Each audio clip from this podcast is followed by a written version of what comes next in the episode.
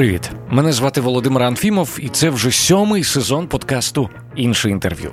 Я дякую всім, хто з нами вже давно, і радий вітати нових слухачів. В цьому сезоні ми будемо, як завжди, спілкуватися з людьми, які творять сучасну історію України. А ще разом ми зробимо дуже важливу справу.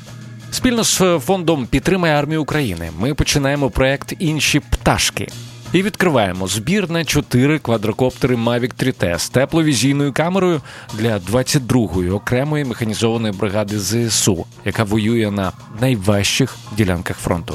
Наша мета 1 мільйон гривень. Інші пташки з тепловізорами допоможуть нашим захисникам і захисницям ефективніше відслідковувати переміщення ворожої техніки та працювати навіть в умовах обмеженого освітлення. Тому, якщо ви хочете помсти, якщо хочете наблизити перемогу, якщо хочете зробити свій власний внесок у контрнаступ, будь ласка, зробіть донат просто зараз. Вірити в ЗСУ недостатньо, потрібно діяти. Посилання на банку в описі до цього епізоду. Сьомий сезон іншого інтерв'ю мав починатися зовсім інакше. Ми вже записали випуск, і я почав готувати його прем'єру. Аж стало відомо, що у ніч проти 6 вересня перестало битися серце Ігоря Анатолійовича Козловського, великого українця, науковця, релігієзнавця, історика родом з Донеччини. Після 2014 року він лишився на батьківщині, де доглядав за прикутим до ліжка сином. А у 2016-му, у віці 62 років, він потрапив у полон до бойовиків так званої ДНР за проукраїнську позицію. Він пережив тортури, провівши в ув'язненні майже два довгих роки. Повернувшись з полону, Ігор Козловський оселився в Києві, де до останнього активно працював. Він займався наукою, викладав і робив можливе і неможливе для визволення з полону інших в'язнів сумління. За час існування іншого інтерв'ю мені пощастило тричі поспілкуватися з цією надзвичайно мудрою людиною. Вперше ми розмовляли в розпал пандемії, потім зустрілися у напівпорожньому Києві навесні 22-го, а востаннє зустрілися в травні цього року. Цей спеціальний випуск іншого інтерв'ю я присвячую світлій пам'яті Ігоря Анатолійовича і пропоную разом ще раз почути його голос, історію і мудрі думки. Ми почнемо з фрагменту, записаного в травні 21-го. Тоді ми, зокрема, поговорили про дитинство Ігоря Анатолійовича, йогу та закалювання, зацікавленість релігією та рішення стати науковцем.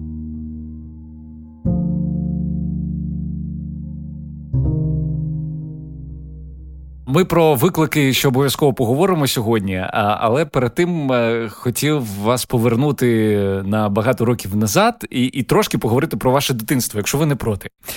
Я знаю, що е, у вас було прізвисько Йог в дитинстві, що вас так називали. Е, вичитав, що ви з п'яти років займаєтеся йогою, і нормальною справою для вас було, коли на вулиці було мінус 30, там вийти в футболці, всіх шокувати цим. Мені ось цікаво, як так взагалі сталося, що ви зростали такою дитиною, і чи не відчували ви себе білою вороною? В дитинстві? Ну для того, щоб відчувати себе білою вороною, треба з одного боку бачити цю відмінність, і вона повинна тебе напружувати або дратувати. Або давати тебе якось бентежити. бентежити. Mm-hmm. Якщо ти на це не звертаєш увагу, ти не біла ворона. Ти ти просто ти просто да. це було пов'язано можливо з ми всі зростаємо в певному середовищі. А з одного боку, це твоя родина. Твоя сім'я, і тут я вдячний і моїм батькам, моїй мамі, яка перша вилила на мене холодну воду в там в 4 роки. Да, І мені це сподобалось. Тим більше, що вона не просто вилила, вона проводила таку бесіду про важливість саме такої витримки, закалки. Да? Бабуся, яка давала мені постійно нові нові книжки, мені дарувала батько якийсь схвально до цього відносить. Тобто, це була атмосфера, де мені не забороняли це робити, не забороняли цю творчість, творчість пов'язана з собою, я б сказав так. І вже в дитинстві я був тим, з ким вони радились. Тобто, це так, так. І це також був такий момент, який вимагав від мене відповідальності за мої поради. І я починаю читати, і це переходить вже на моїх там, товаришів, з якими там я дружив в дитинстві. І у мене з'являються дві функції. Одна функція це енциклопедиста, я повинен давати якісь поради. Да. А з іншого боку, вони зверталися, можливо з чимось, що можна сказати, як сповідь. Да. Хм. Тобто це так. Пане Ігорі, це ви зараз про який вік говорите? Я говорю... Починаючи з якого ну, віку ну, до вас почали? Це ранній шкільний вік вже. Ранній шкільний вік так. до вас вже зверталися так. за порадами і батьки, і ваші так. товариші. Так. І це е, вимагало від мене ставила питання, я б сказав так, мого ну я б шляху. І я повинен був читати більше, я повинен бути знати відповіді на ті чи інші питання, які вони задавали. Я повинен бути тим, хто не йде за загалом. Там, ну ви розумієте, це ж підлітковий там вік, там починає хто курити, хто алкоголь вживати. Так. А я не вж... я досі не знаю, який на смак там пиво або горілка. Я не знаю, на які вони на смак. Воно я перший раз випив після 25 років. І це це чому? Тому що я повинен був, як сказав мені в підлітковому віці один мій товариш. Він сказав: якщо б ти так себе е, поводив, як всі інші, та це мій би світ, його світ, був би зруйнований. Hmm. І це я ж кажу, це був це, це були певні такі моменти, які вимагали від мене е, мати свою позицію вільну позицію певною мірою. Е, не завжди вам, можливо, вона висловлювалась зовні, але внутрішньо це була моя позиція. Той простір моїх зацікавлень, і вони він був він відрізнявся від звичайного, зрозуміло. Одним з таких зацікавлень для юного Ігоря Козловського була релігія. Е, для мене цікаво була взагалі духовна історія в широкому розумінні.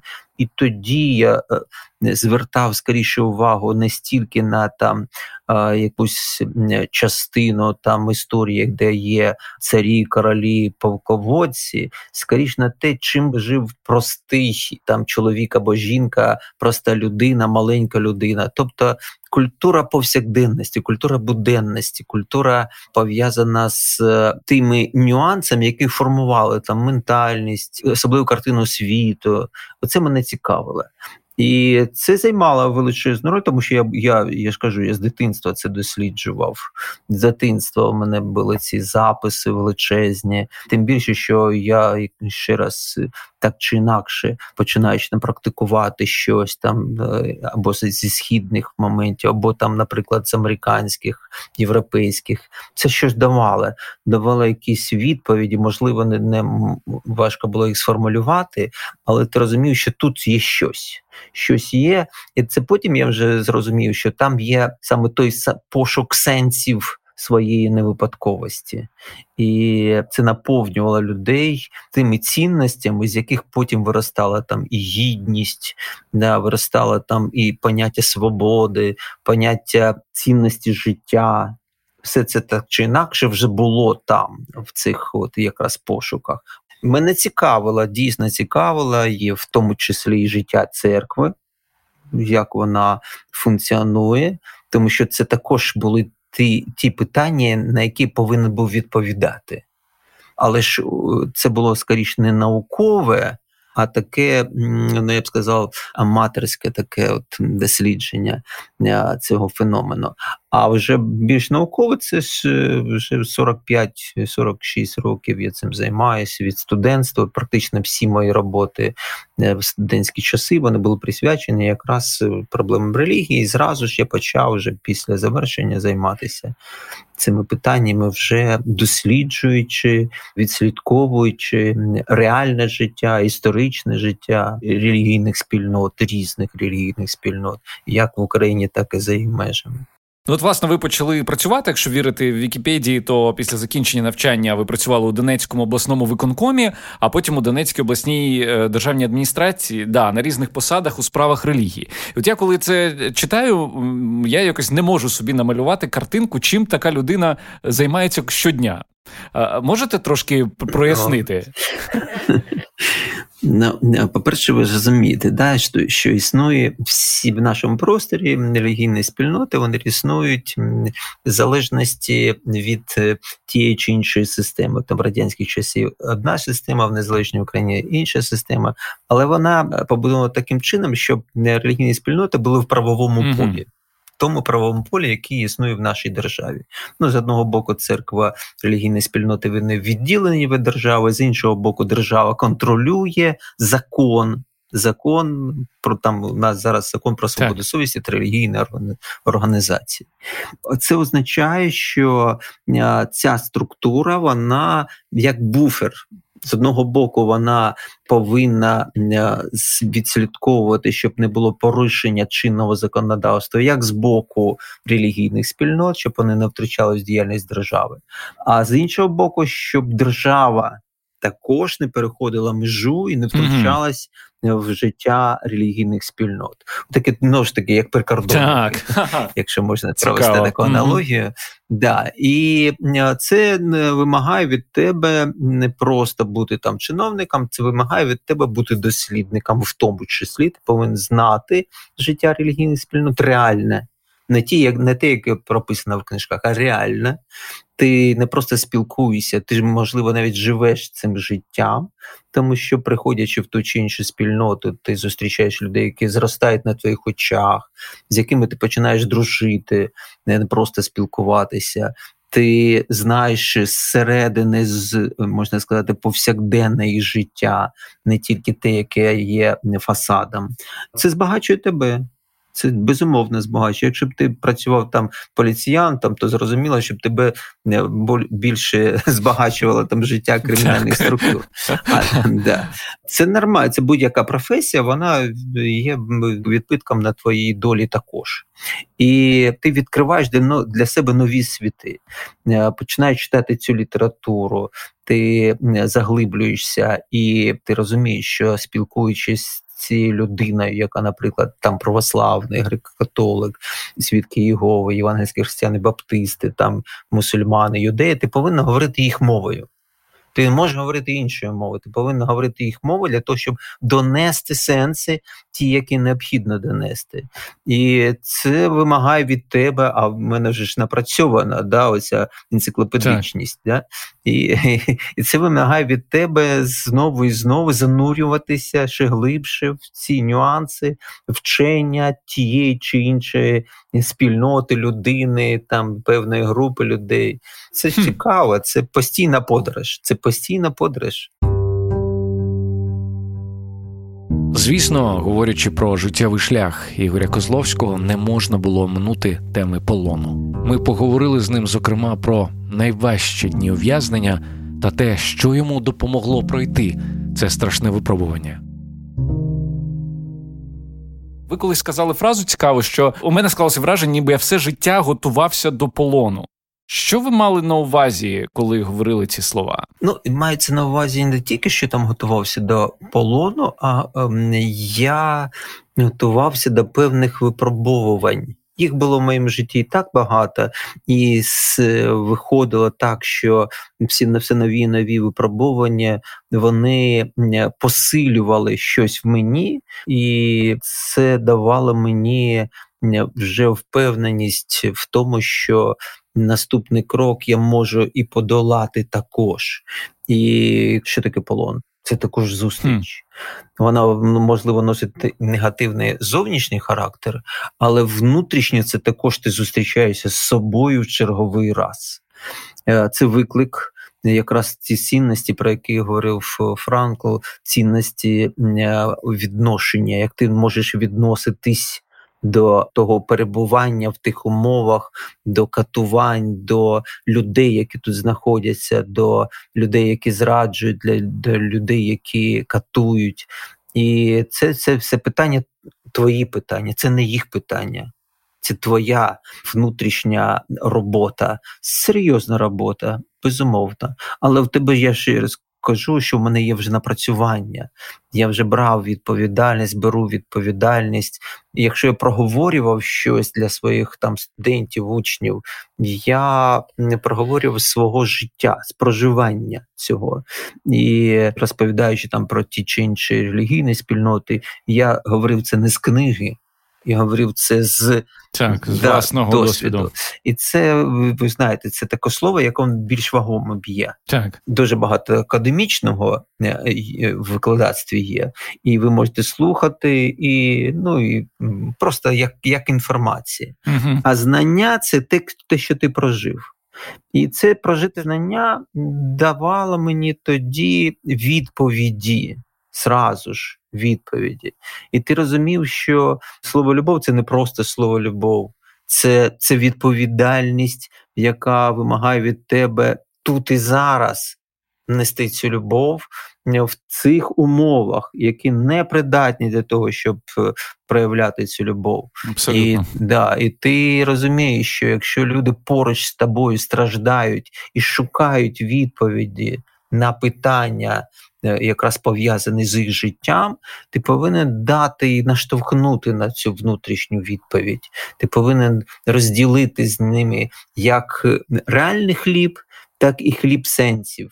Ти повинен розламати його і дати йому його частку, щоб у нього з'явилася надія на майбутнє щоб він не накладав на себе руки, щоб він не з, не звірився, щоб він знайшов в себе сили продовжувати йти е, гідно проходити цей шлях і це важливо. Тут я пригадую е, моє інтерв'ю з пані Едіт Евої Егер, яка також дуже часто під час нашої розмови говорила про співпрацю, що співпраця і так. Е, переключення з себе на іншого неодноразово е, їй допомагало, коли вона була в Аушвіці. Це основне. Я в цьому абсолютно впевнений. Мені також задавали питання, що дозволило вижити, прожити пройти це випробування, я сказав, що треба думати про інших.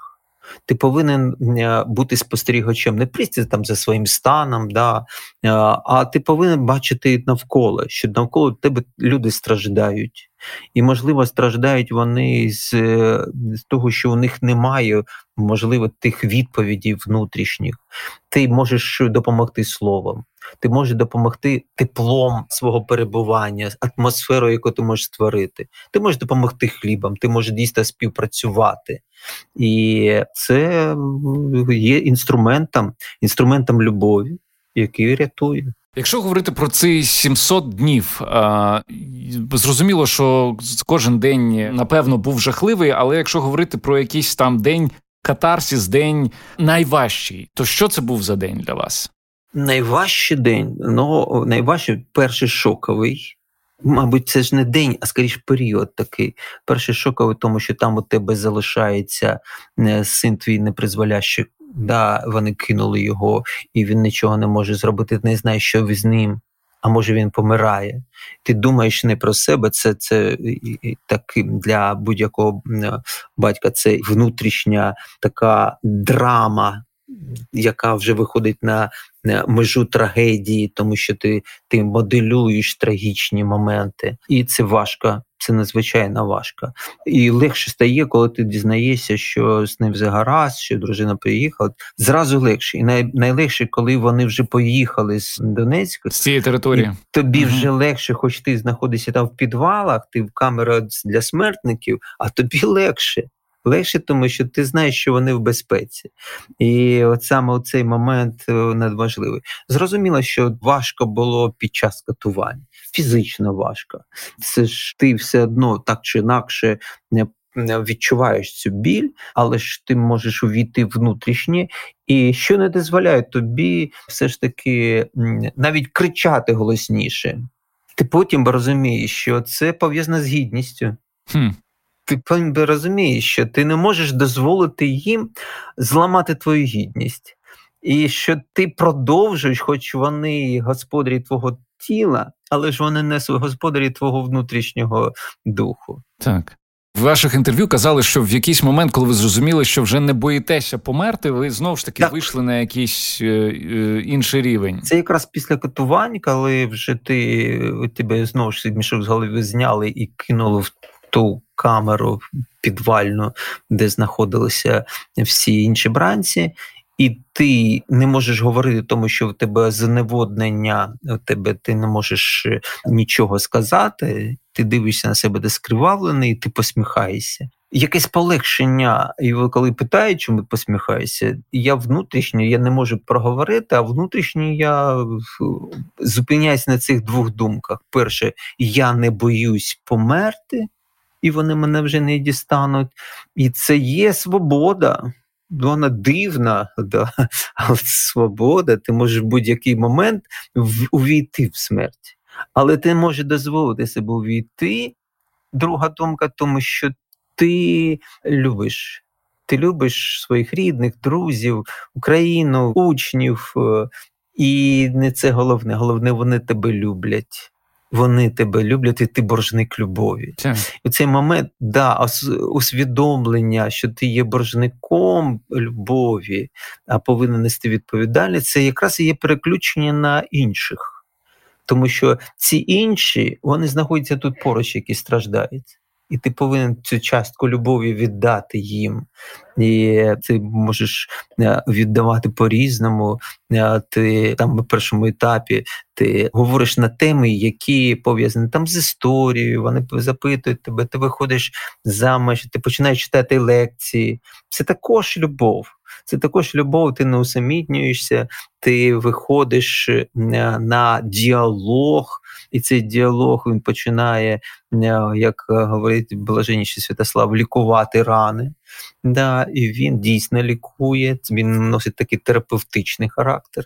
Е, люди відволікаються, вони, начебто, виходять за межі цієї, цього підвалу і виходять в простір інший. І це ти можеш читати там поетичні якісь рядки з японської поезії, ти можеш е, говорити про ті ж особливості е, вірувань Єруба або Зулу. І це це, це цікаво. Ви були свідком того, як люди е, змінюються завдяки вашим словам. Так, були такі випадки. Можете розказати Бу, про це? Були такі випадки. І дуже такий був дивний випадок, коли е, вже ми переводили мене з підвалу спочатку е, в тимчасове е, такий слідчий ізолятор, а потім вже до СІЗО.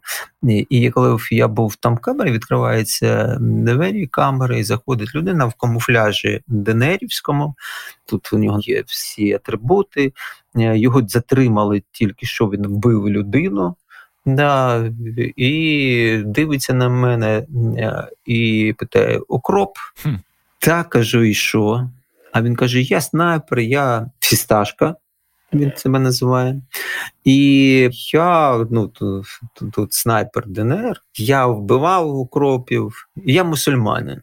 Добре, що ти мусульманин. А давай поговоримо краще про Коран. І ми почали говорити mm. на наскільки він знає Коран, наскільки він знає. І в спілкуванні в нашому проходить година, він задає питання, йому стає цікаво, він забуває себе. І наприкінці він каже, що я більше не буду брати в руки зброю. Вау. Тому що я йому показав, що він не правий І я не знаю, як доля його склалася подальшому, але це був його такий ширий момент. Зрозуміло, що там будуть інші умови, в яких він далі буде знаходитись. Такі випадки були. Люди зверталися, ці шкарні злочинці приходили і також сповідувалися, да, і чекали відповіді. І для них було важливо почути цю відповідь, що вони не випадкові, що у них є ще шанс стати людьми. Я вас слухаю і мурашки по, тілю від від, від цих е, розповідей. Знаєте, ще ще один момент, який мене дуже сильно зворушив, коли я читав і слухав ваші лекції.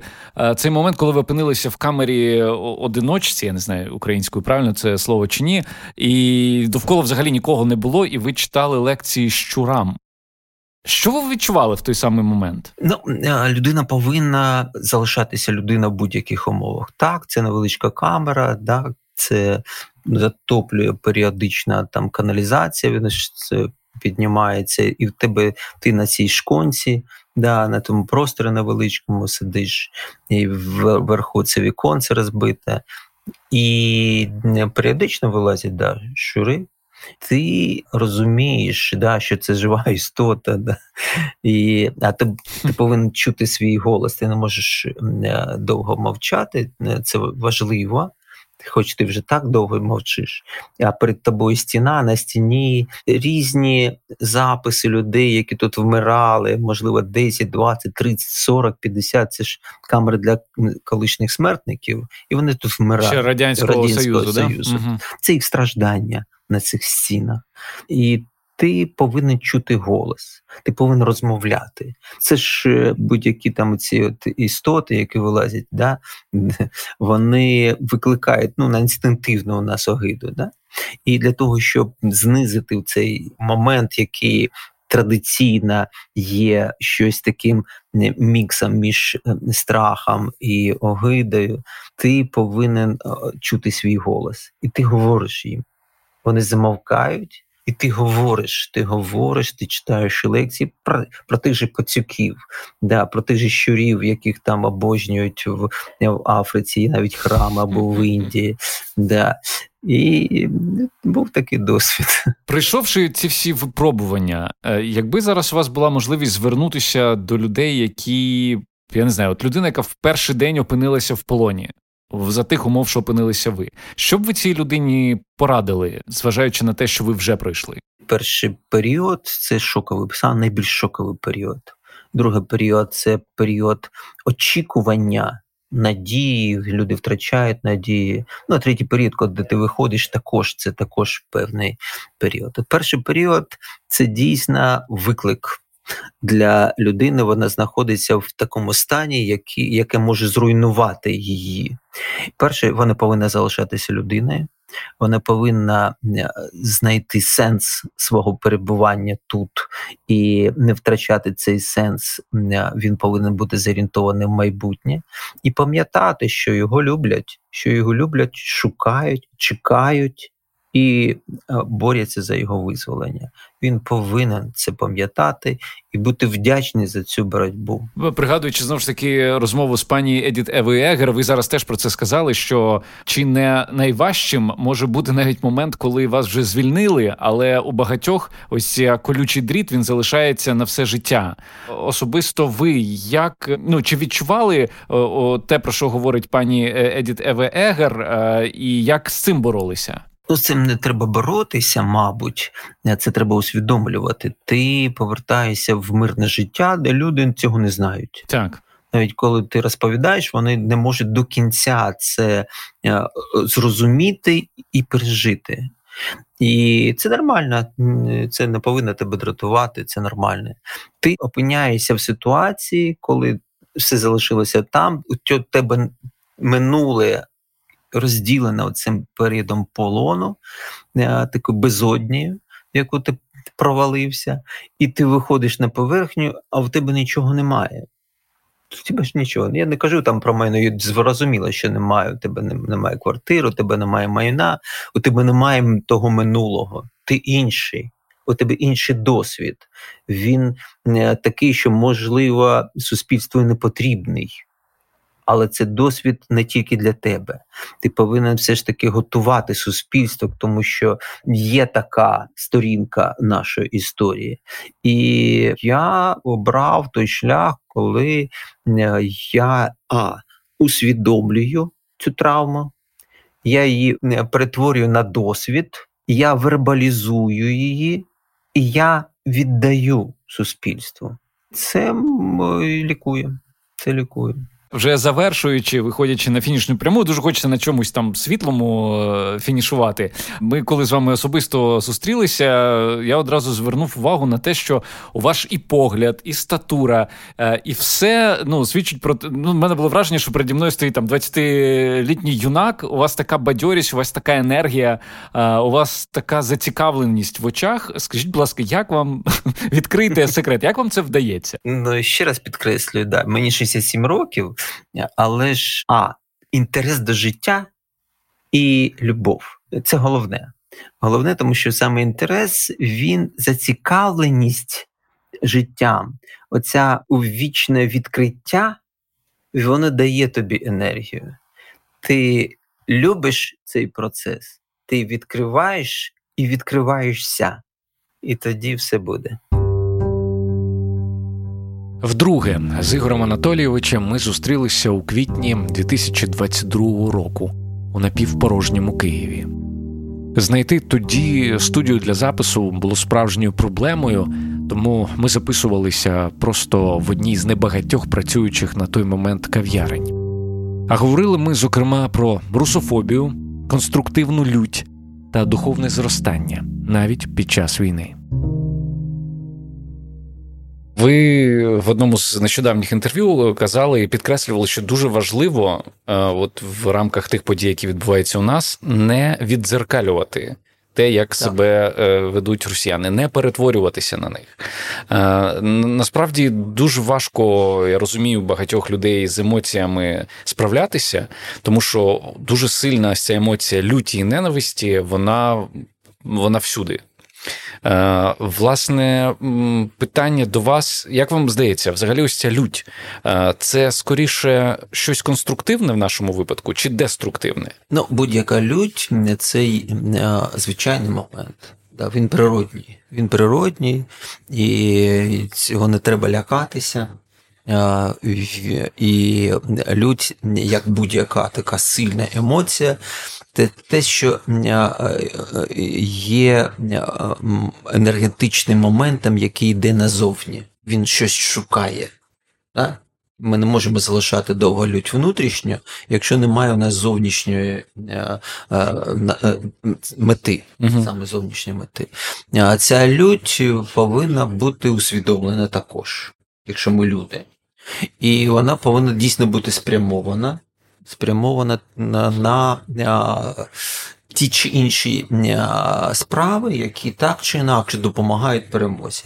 На полі боя ця лють вона допомагає, якщо це фаховий військовий, допомагає йому правильно зорієнтуватися саме, як вдарити по ворогу з тим, щоб його знешкодити, щоб його знищити, і це нормальний процес. Угу. Коли ця лють є тут, і у звичайних громадян, а перед тобою немає, ти не можеш дотягнутися до цього ворога, вона тебе знуряє, вона тебе знесилює. І вона вже може бути фактором е, внутрішньо деструктивним.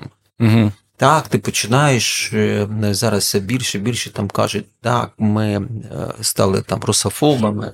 Ну я знову ж таки нагадую, що фобія це страх. Що десь е, росіян, чому ви кажете, що ви русофоби? Ні. Якщо вже говорити правильно, у вас є ненависть до зараз, і вона історично обумовлена, ситуація обумовлена. Це є Мезорусія якщо так казати, ми за Русі. Да? Тобто це ненависть до е, російського. Але ж вона також повинна бути усвідомлена. Да, Це не, не повинна бути просто емоцією ненависті.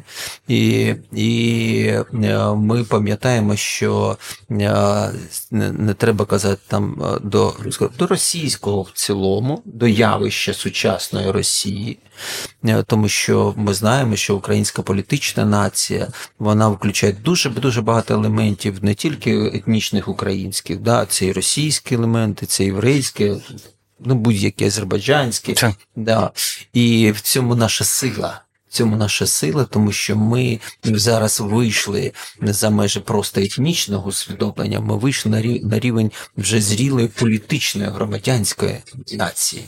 І я знаю, що дуже багато людей, які мають позицію, от саме вони є там росіянами, ну, за походженням, да, за, за мовою російськомовними, але ж вони є українцями, тому що вони усвідомлюють свою відповідальність за Україну. За її майбутнє. Ми ж не тільки живемо, як Росія, вона переважно живе там своєю е, е, міфічною пам'яттю. А для нас пам'ять також важлива. Ми усвідомлюємо, хто ми, але ж ми усвідомлюємо і куди ми йдемо, навіщо ми тут живемо на цій землі. Ми не, нікого не, за, не, не, не захоплюємо, ми не є загарбниками. Ми розбудовуємо свою українську землю, свою українську цивілізацію, яка є частиною світової цивілізації. Е, і, е, Але ж перед нами є е, інша спільнота, наші сусіди, які обрали інший шлях, шлях, який спрямований не на створення чогось позитивного, а саме на руйнування. І от саме проти цього ми і повстали, проти цього ми і боремося. І люди різних національностей, різних навіть світоглядів. До цього світоглядів у них могли бути різні погляди на життя. Але ж ми об'єдналися. В цьому є наша велич, наша перспектива на наше майбутнє життя. А Мізарусія, так, ми спостерігаємо зростання Мізарусії. Е, зростання цієї ненависті до е, цього, е, я б сказав так, брехливого розуміння, яке нав'язане там в сусідній державі, спільноті в цілому, навіть не суспільству. Угу. Суспільство це щось спільне. А це, це просто спільнота, яка є пасивною частиною цієї машини, яка тільки всмо всмоктує себе всю пропагандистську цю маячню. І є інструментом для е, імперських е, цих е, мрій хворобливих, які є там в голові їх лідера. І ми повинні пам'ятати, що ця лють. Ця ненависть, вона повинна все ж таки не вбивати в нас людське угу. не вбивати нас людське. І ми дійсно... Чому це чому це мені здається це важливо проговорити? Чому е, важливо все ж таки залишатися, залишати в собі ось ці світлі почуття? Чому важливо не перетворитися, знаєте, не захлинутися в, в ненависті? Ну ми ж за це й боремося. Ми ж за цінності боремося. Ми ж боремося за людське. Ми не за біологічне боремося. Ми бачимо, що вони ведуть себе як тварини. Угу. Тобто біологічні тварини, це зґвалтування, це вбивство, це е, ну, навіть поведінка, це поведінка навіть не тварини. Я не хотів би там говорити про всіх тварин, угу. да, тому що є благородні тварини, да, яким не дозволяють собі е, це. Але ж е, от біологічне там є воно володарі їх єства. А ми говоримо про людські цінності, людський вимір. У будь-якому прояві є завжди в наших емоціях дуже багато біології. Але ж якщо ми усвідомлюємо свої емоції, усвідомлюємо наповнює людським, це означає, що ми є люди, ми є ті, хто ці цінності е, не просто про них говоримо, ми їх проводимо в своєму житті. І це означає, що ми не повинні бути такими, як вони. Не відзір... на нас дивляться не тільки вони, на нас дивляться весь світ. Ми самі на це дивимося. Ми самі це можемо засуджувати, якщо є такі прояви нелюдської поведінки. І ми хотіли би пишатися нашими людьми, нашими героями, що вони і на полі бою, і в мирному житті проявляють саме людське. Не стільки біологічне, а ем, емоція вона корисна для того, щоб людське це дало забарвлення всю красоту цьому людському, різноманіття прояви цього людського, тому що емпатія вона також має різні прояви. І от на нас дивиться і світ в цілому. Ми ж говоримо про те, що ми зараз на фронтирі, ми зараз на на цій межі між а, цією людською цивілізацією і цими тваринними інстинктами захоплення інших територій, цим імперським злом. І ми повинні показувати приклад, що ми не просто декларуємо. Якісь там демократичні людські цінності, цінності свободи, цінності гідності. Ми назвали революції гідності. Ну, це ж продовження нашої революції гідності. Гідність це зрілість, гідність це взаємоповага, це повага до себе, повага е, і навіть до будь-якої істоти, але ця повага може мати різні форми, зрозуміло. Якщо ми говоримо, що ми будуємо правову державу, то давайте дотримуватися цих норм правових. Да, І в тому числі і міжнародних, є Женевська конвенція, поводження з полоненими. Да. Це важливі моменти. Це навіть не для них, це для нас важливо. Це для нас важливо. Не тому, що ми проявляємо там е, певні е, ознаки милосердя. Да? Угу. Це, це, по-перше, не формує нас. Це робить нас гідними того, що ми на своїй землі. І е, всі заклики там е, проявляти саме нелюдські моменти, я е, ну, сказав би, що вони тільки будуть заважати, заважати, показувати цей, цей саме образ України, українця, українця в, в світі. Якого зараз дуже багато підтримують цього колективного українця, так, і, так. мабуть, запорука продовження підтримки це те, про що ви говорили. Абсолютно так. Тому що якщо світ побачить, що ці сутності не від, не відрізняються, тоді немає сенсу. То навіщо їх підтримувати? Так. На сам кінець я хотів би одну вашу цитату е, навести е, знову ж таки з одного з останніх інтерв'ю. Ми розвиваємося в зоні дискомфорту. А війна це страшенний дискомфорт. Ем, то чи правильно вас розумію, що війна дає можливість такого потужного внутрішнього росту? Ну безумовно. Безумовно, якщо ти людина, хм. якщо ти людина, що потрібно робити, аби ну, навіть такий складний період да. ну, взагалі, якщо правильно використати, якщо подивитися взагалі на розвиток людства, як не дивно, всі технології там розвивалися саме в період війни. Угу. Це виклики, да? вони потребують якихось надзусиль. І в тому числі, в тому числі і творчих зусиль. Але це стосується не тільки матеріального світу, це стосується і нашого внутрішнього світу, нашого внутрішнього простору, нашої глибинної екзистенції.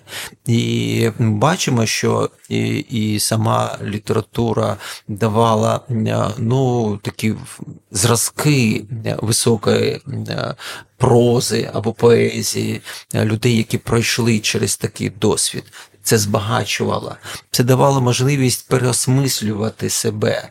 Тому що, наприклад, ми дійсно ну, сотні тисяч людей втратили. Втратили майно, втратили своє минуле, втратили як біженці, втратили життя близьких.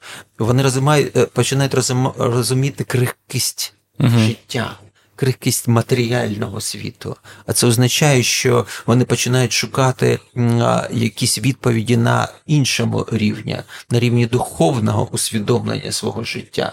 І от зараз я позавчора розмовляв з своїм другом, який з дружиною, з дитиною і з матір'ю своєї дружини нарешті нарешті вирвалися з Маріуполя. Угу. Вони вони вирвалися з Маріуполя, практично останні. Останні їх там е, єврейська е, громада знайшла і вивезла. І ми хвилювалися. Ну, ровно він по, по телефону кричить: це чудо. Ровно 40 днів ми були там в цих умовах. 40 днів там вони у дворі там щось багаття розпалювали, щоб їсти, ну, щоб було що їсти, там знаходили десь воду, виживали у цих умов. Нарешті вони вирвалися, вирвалися, і це. Розуміння, що тут присутні він тратив все. Спочатку він тратив Донецьку, да, все залишилось, потім в Маріуполі. Тобто все матеріально нічого не варто. Угу. І, А він е, е, прославляє щось духовне. Він говорить про це, про як, якийсь дивовижний момент, який виходить за межі матеріального він е, наповнений не просто радістю спасіння свого, але ж і переживанням того, що він наблизився до якоїсь е, інш, до якогось іншого виміру, екзистенційного виміру свого єства. І от таких випадків величезна кількість. Люди починають пересмислювати це зрушення. Ми ж звична система координат, в якій ми знаходимося, вона створює такий заспокійливий момент. Ми не розмірковуємо над сенсами. Ми не розмірковуємо над якимись моментами, які виходять за межі матеріального. Ми п'ємо каву, ми спілкуємо, це душевні моменти.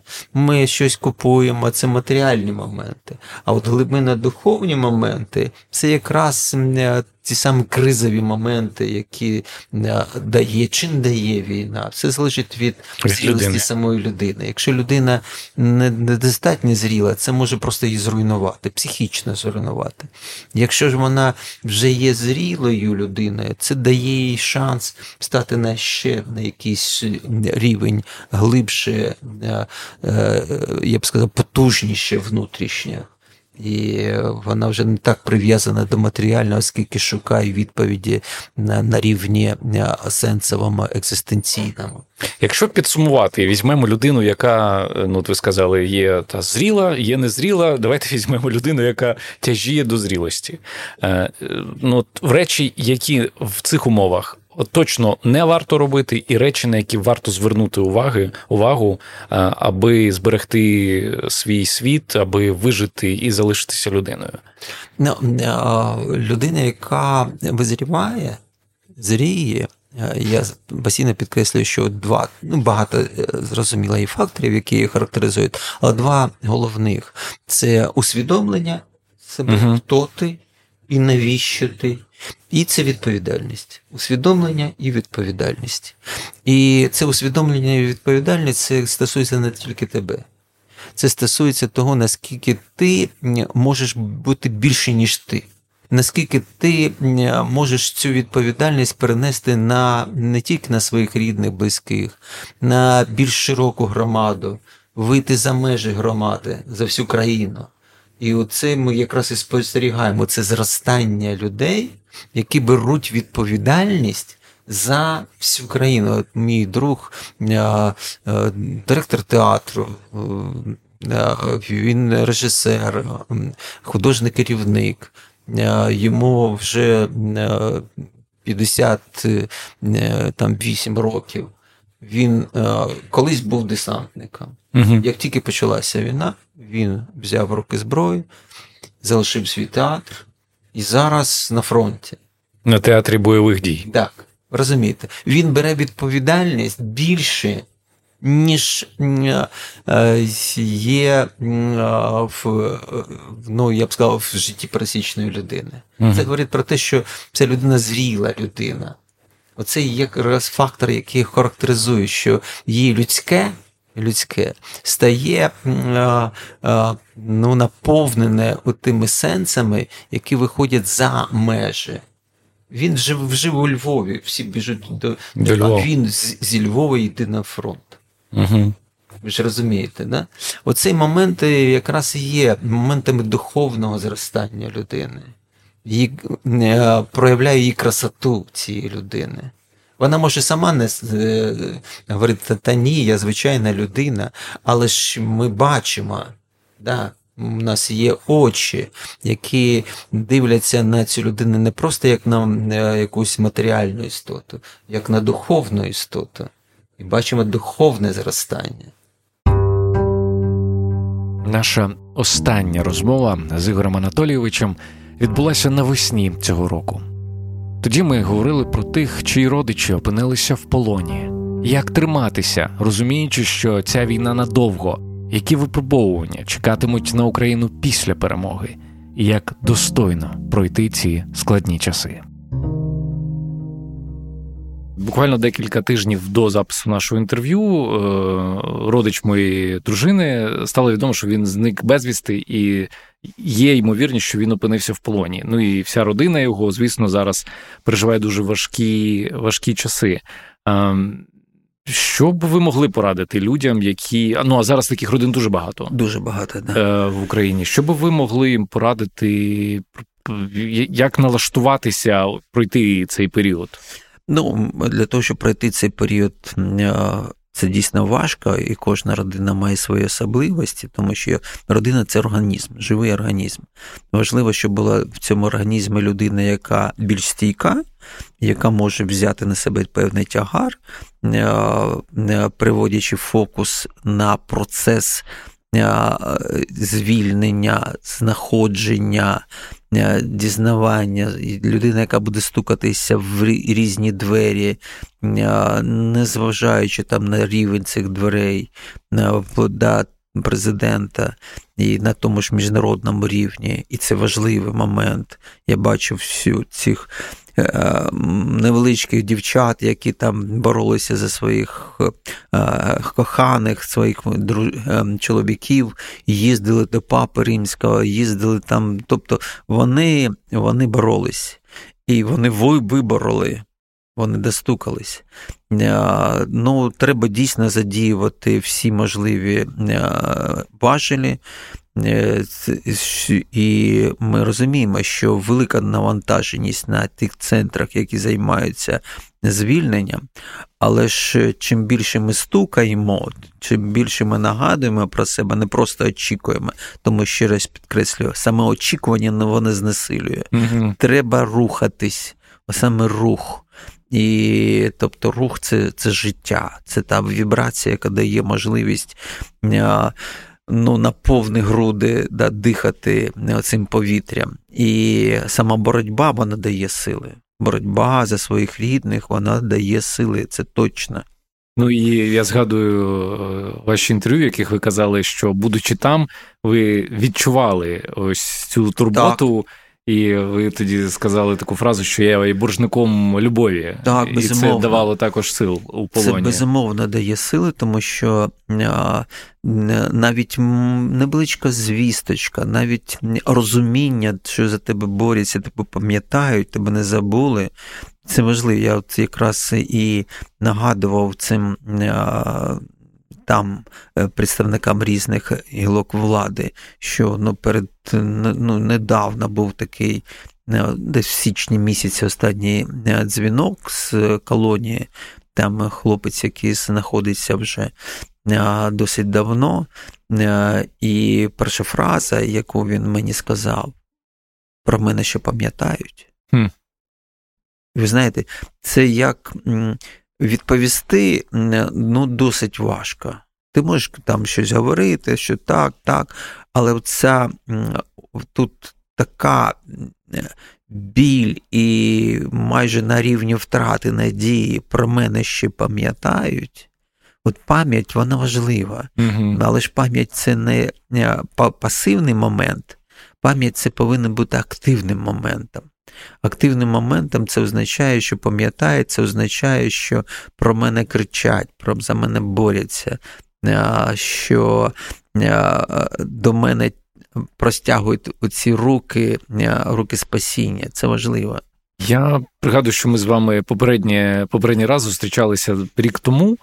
І тоді у дуже багатьох людей в Україні було ну знову ж таки про сподівання. Було сподівання, що війна це питання декількох ну якщо не тижнів, то місяців. Хтось сказав, що та ну до літа мають зупинитись, потім там щось до, до осені мають. Словом, було враження у певної категорії людей, що це такий спринт.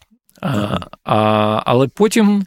Я думаю, що вже у більшості прийшло розуміння, що це марафон, і ну хтось каже, що війна може затягнутися на роки. Е, а це дуже ну, таке некомфортна, некомфортна думка, тому що все ж таки хочеться думати, що от зараз контрнаступ і все. Е, як е, як триматися, розуміючи, що ця війна надовго? Ну, ми повинні розуміти, що війна вже десятий рік іде. Тобто людей треба повернути в розуміння того, що війна почалася з 2014 року. Це важливо. Угу. Так, повномасштабна, яка там торкнулася значно вели... більшої території там з минулого року. Але сама війна, в якій Україна е, знаходилась, втрачала сили, людей, ресурси. Да, Вона з 2014 року. Ну, велика кількість мільйонів вже людей були е, вимушеними переселенцями, біженцями. Це ж війна. Так. І вона була присутня. Просто е, психологічно люди не допускали, ну, переважна більшість людей не допускала такої думки, да, що це стосується всіх, всієї країни. Зараз це дійсно вже розуміння цього прийшло, що це стосується всієї України. І коли починалося тоді, в 2014 році, також було відчуття, що завершиться, ну хтось говорив там ну, до до вересня, там хтось до грудня, ну mm-hmm. нам і все буде гаразд. Да. Тобто певна частина нашої нації вже проходила цей етап. Mm вже психологічно проходить. Потім зрозуміли, що це дійсно надовго, і вони почали жити тут. Ну, вкорінюватися, жити там, наповнювати себе новими планами, перспективами. Тобто вчитися жити в, ну, в стані непевності. Це складний, психологічно складний момент. Тим більше, що Зараз значно більше людей е, травмовано угу.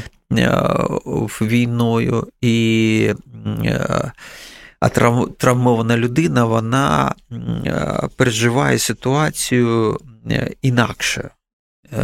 Вони короткий такий, я б сказав, режим очікування. Mm. І е, це може призводити до додаткових таких е, сплесків емоційних, е, реакцій неадекватних, висловів радикальних. І це є небезпечний момент. Треба навчитися жити повноцінно, наскільки це можливо зараз. Да, Для того єдиний момент, який ми повинні враховувати, що війна вона тут поруч, і що треба донатити постійно, тому що для нас е, Збройні Сили України це цей наш. Я б сказав, прояв це не не держава і Збройні Сили України, це ми і Збройні Сили України. Це одне тіло. Угу. І пам'ятати про це. Це тіло потребує нашої допомоги, нашої уваги. Тобто навчитися правильно в цьому періоді жити, не просто очікувати, а саме жити зараз, наповнювати сенсом оце життя, яке зараз в якому ми знаходимося. Це важливий момент, без якого людина, яка ну, будь-яке очікування, воно знуряє.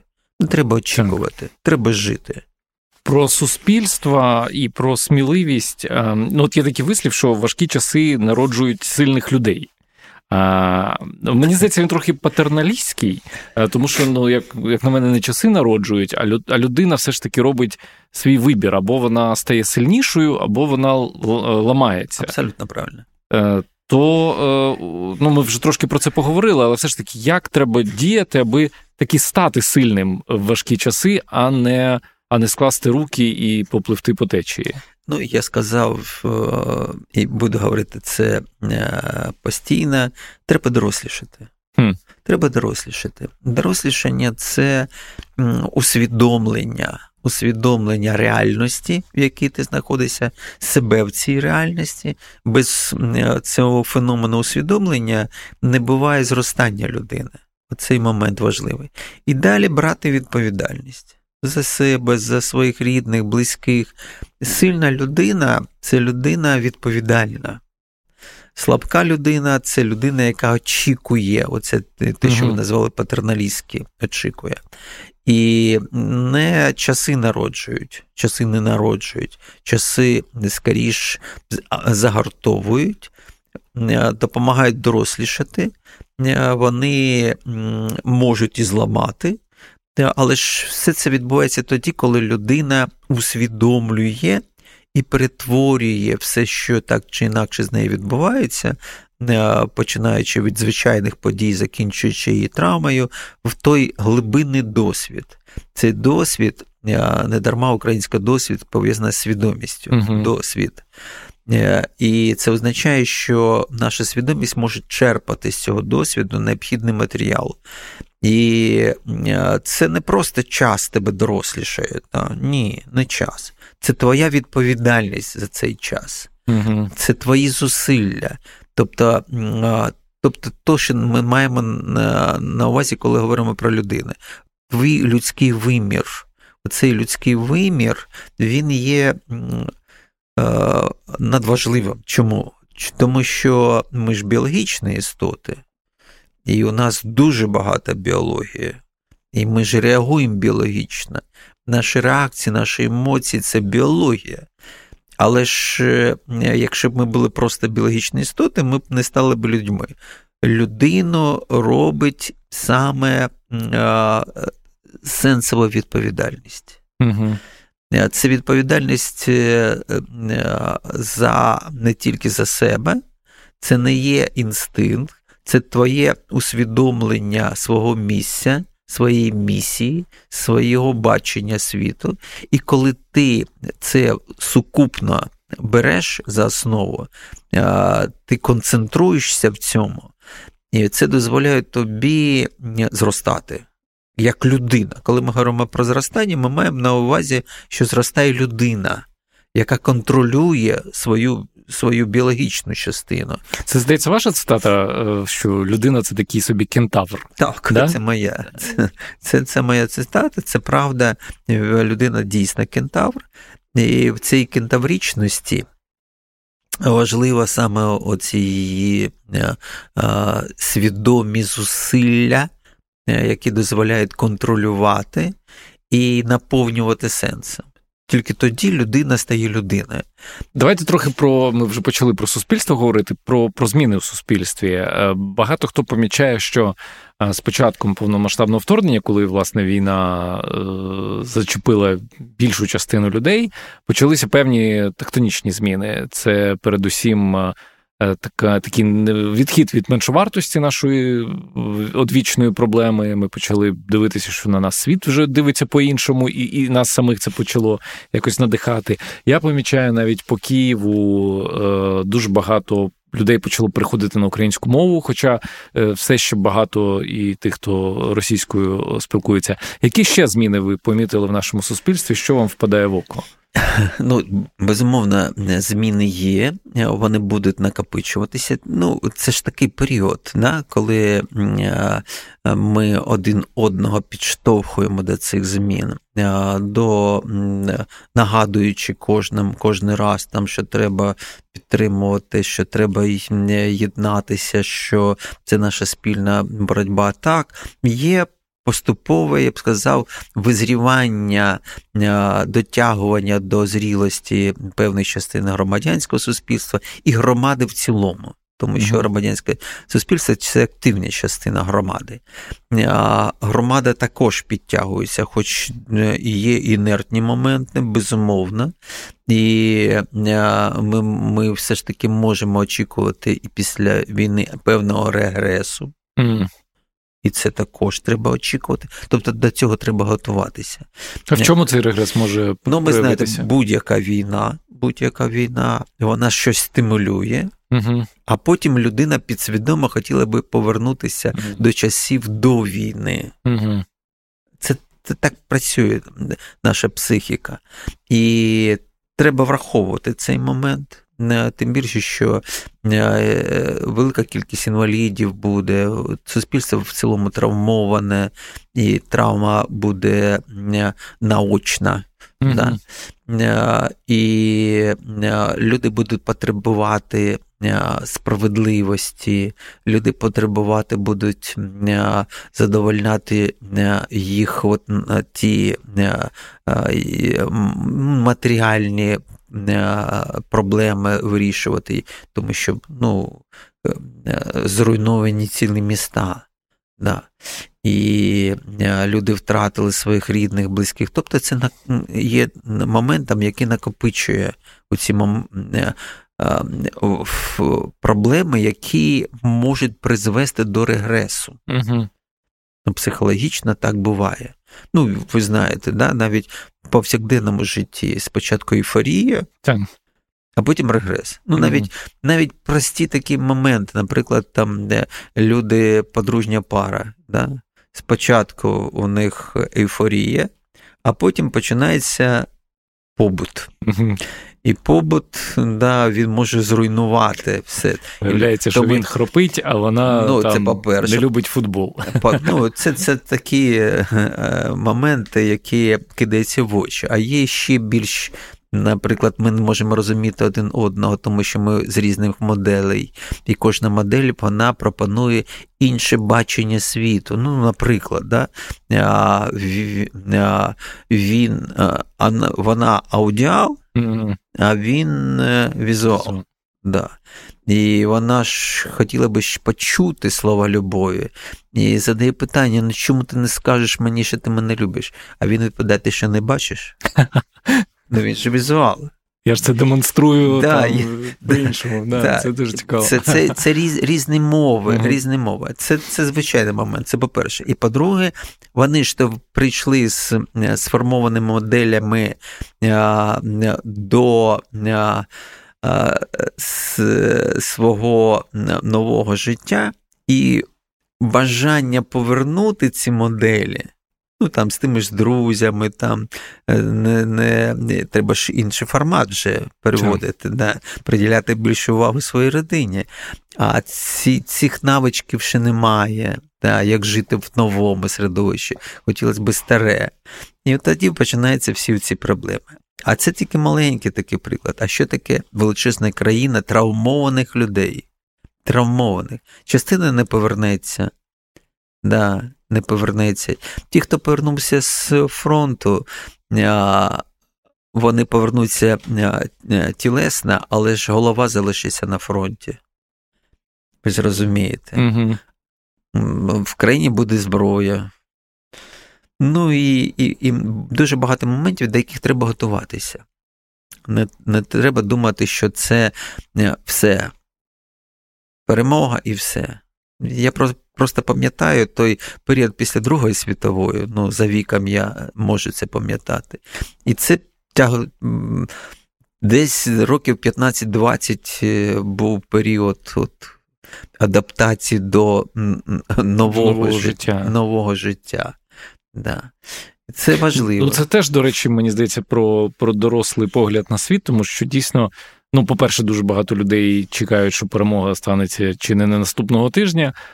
І, і по-друге, думають, що з цим закінчаться всі проблеми України. Але ось ці речі, про які ви говорите, Ні. тільки починаються нові проблеми. І ці проблеми вони масштабні. Масштабні треба відбудовувати економічно, матеріально, але ж і людину треба відновлювати, реабілітувати. А потрібні зусилля, потрібні спеціальні програми. Треба до цього готуватися. Це важливий момент. Ну але все одно згадується. Я думаю, що українці вже звикли жити по цьому правилу е, спасіння утопаючих е, діла рук самих утопаючих. А якщо не чекати на програми, то ну то, то що то що треба практикувати, аби бути бути готовим до важких часів, які продовжуються, скажімо, да. це так. Ну будь-яке дорослішання, особливо травмованої людини, вона повинна нести відповідальність за свою травму також. Mm. Чому? Тому що не кохатися в травмі, травмі, тому що є небезпека, що людина травмована буде грати в жертву. Mm-hmm. Я ж травмована. Да? І це страшний момент. Жертва це найстрашніший тиран. Хм. Ні, ні в якому разі твоя травма не повинна впливати на інших. Ні в якому разі. Ти повинен з нею розібратися самостійно. Так, якщо твої близькі бачать проблему, вони можуть тобі допомогти. Але це їх, їх зусилля, їх обережність, делікатність, але ж це не твоя вимога. Угу. А далі ти повинен навчитися дійсно рефлексувати. От Рефлексувати це вміння задавати питання, це вміння мислити, це вміння проговорювати проблему, не носити в собі, тому що вербалізація це також терапія. І, Тобто виводити на рівень свідомості і виводити на периферію угу. через вербальний момент, через осмислення, тобто виводити і дивитися як спостерігач на цю проблему. Безумовно, це е, і різні інші інтелектуальні спроможності, це розвиток екзистенційного інтелекту, тобто людина повинна знаходити сенси. Вона повинна наповнювати своє життя сенсами, які дають перспективу навіть в твоєму досвіді твоєї травми. Далі це зрозуміло, що е, ти повинен працювати над своїм емоційним інтелектом. Величезна вже зараз проблема, я я це бачу, да, починаючи з того ж з тих же самих соцмереж uh і повсякденному житті, що люди не вміють спілкуватися, вони не вміють відстоювати правильно свою точку зору, вони не чують іншого, а чути, відчувати, бути емпатичним це важливий момент для того, що ми називаємо атмосферою, атмосферою спілкування. Без цієї атмосфери людина не зростає. Угу. Якщо вона не вміє створювати атмосферу спілкування, ну це ще підліток, я б сказав mm. так. А, а зріла людина, вона атмосферна людина, якщо вона мудра, да, навіть якщо вона травмована. Далі це зрозуміло, це розвиток соціальних зв'язків, соціальний інтелект. Чому це важливо? Тому що коли ми допомагаємо іншим, ми лікуємо, це терапія. Ми таким чином можемо допомагати і собі, навіть не усвідомлюючи цього. Е, тому що е, е, оця допомога, а країна буде потребувати допомоги саме допомоги. І зараз вона потребує безумовно, і звідси вся оці зв'язки, єдність. Це безумовно творчий е, момент. Людина не повинна забувати, що вона творча істота. І творчість може проявлятися з будь-чому.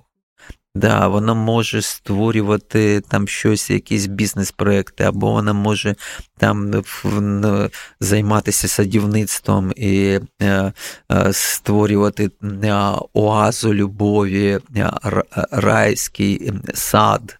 Да, Це важливий момент. Тобто ці її зусилля. Це творчість. Безумовна творчість. І творчість, будь-яка творчість, вона зцілює, безумовно. І не забувати, що психіка впливає на нашу соматику. Наша соматика, наше тіло страждає, коли ми про нього забуваємо. А я бачу зараз люди забувають про своє тіло, навіть люди, які повинні про це пам'ятати. Я бачу, скільки людей зараз намагається знімати ці стреси через алкоголь, через никотин, через наркотики. А це означає, що вони тільки е, роблять проблему ще страш... більш страшною.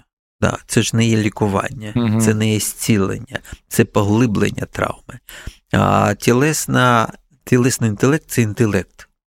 Тіло повинно бути розумним.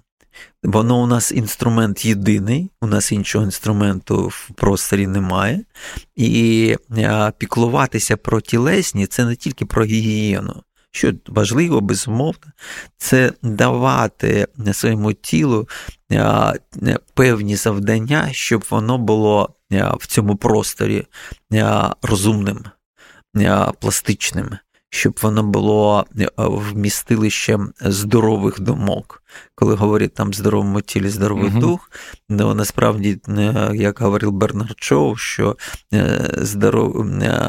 цей здоровий дух це продукт здравого розсудку. Да? Mm. Для того, щоб він був здоровим, треба пам'ятати, да, що наш розум повинен е, бути е, тотально гармонійним разом з нашим тілом.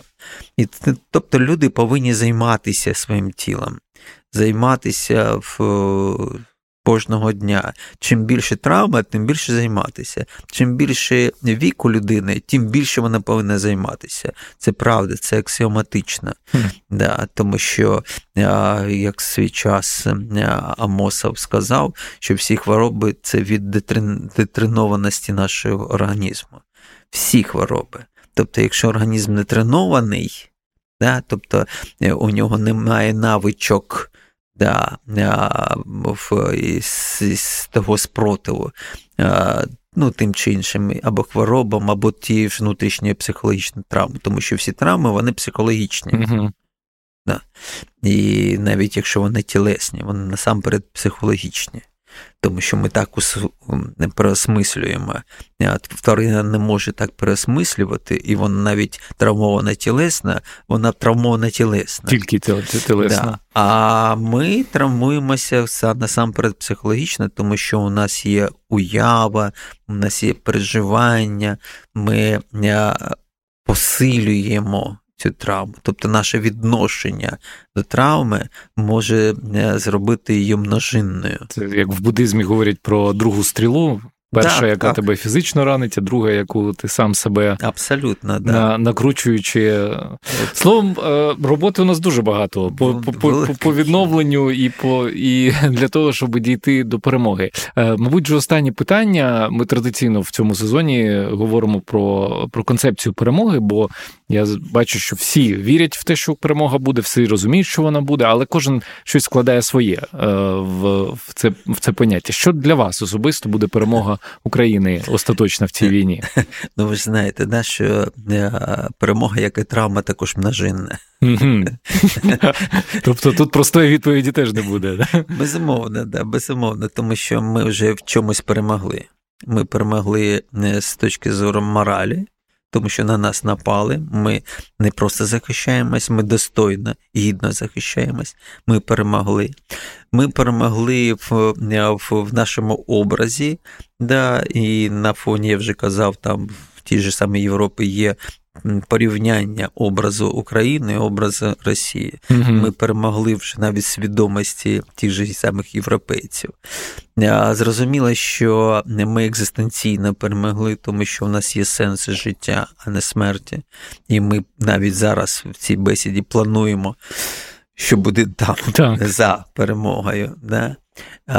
А у них таких планів немає, тому що у них немає взагалі розуміння е, того, що е, що, що, що є ця війна. А, У нас залишається збройна перемога. Да, І ми кидаємо зараз всі сили на те, щоб а, перемогти з зброєю, і кожен на своєму місці щось повинен робити. А, е, зрозуміло, що а, перемога. Та, яка ми бачимо, це перемога вивести ворога за межі нашої благословенної України, звільнення всіх від Криму до е, Донеччини, Луганщини, всіх. Території, це по-перше. І по-друге, це е, все ж таки об'єднати, продовжуючи бути в мейнстрімі світової політики, об'єднати світ навколо того, щоб е, змінити те, що ми називаємо зараз Росією. Угу. Тобто е, для нас це постійна небезпека.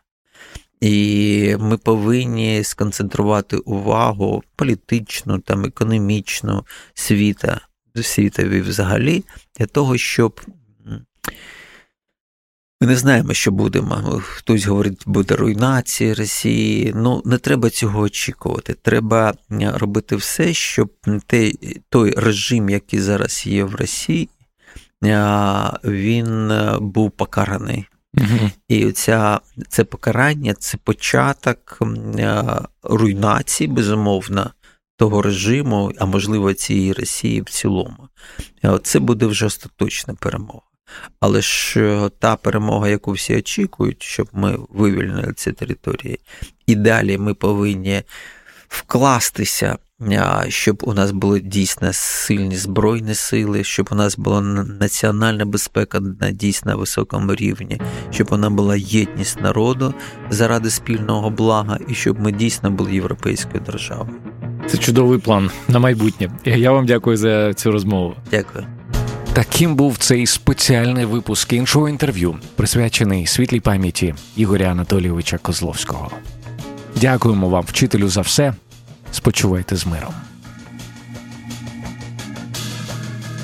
А нам, друзі, пропоную зосередитися на нашій боротьбі, на наближенні перемоги. Нагадаю, що в цьому сезоні разом з фондом Підтримай армію України ми збираємо мільйон гривень на чотири квадрокоптери Mavic 3T з тепловізійною камерою для 22-ї окремої механізованої бригади ЗСУ, яка воює на дуже складних ділянках фронту. Якщо вам сподобався цей випуск, будь ласка, конвертуйте свою вдячність у донат. Посилання на банку знайдете в описі до цього епізоду. Дякую за інформаційну підтримку медіаплатформі на часі і прощаюся до наступного випуску. З вами був Володимир Анфімов. Підписуйтеся на мене у Фейсбук та Інстаграм. Та не забувайте тегати інше інтерв'ю в соціальних мережах. Почуємося.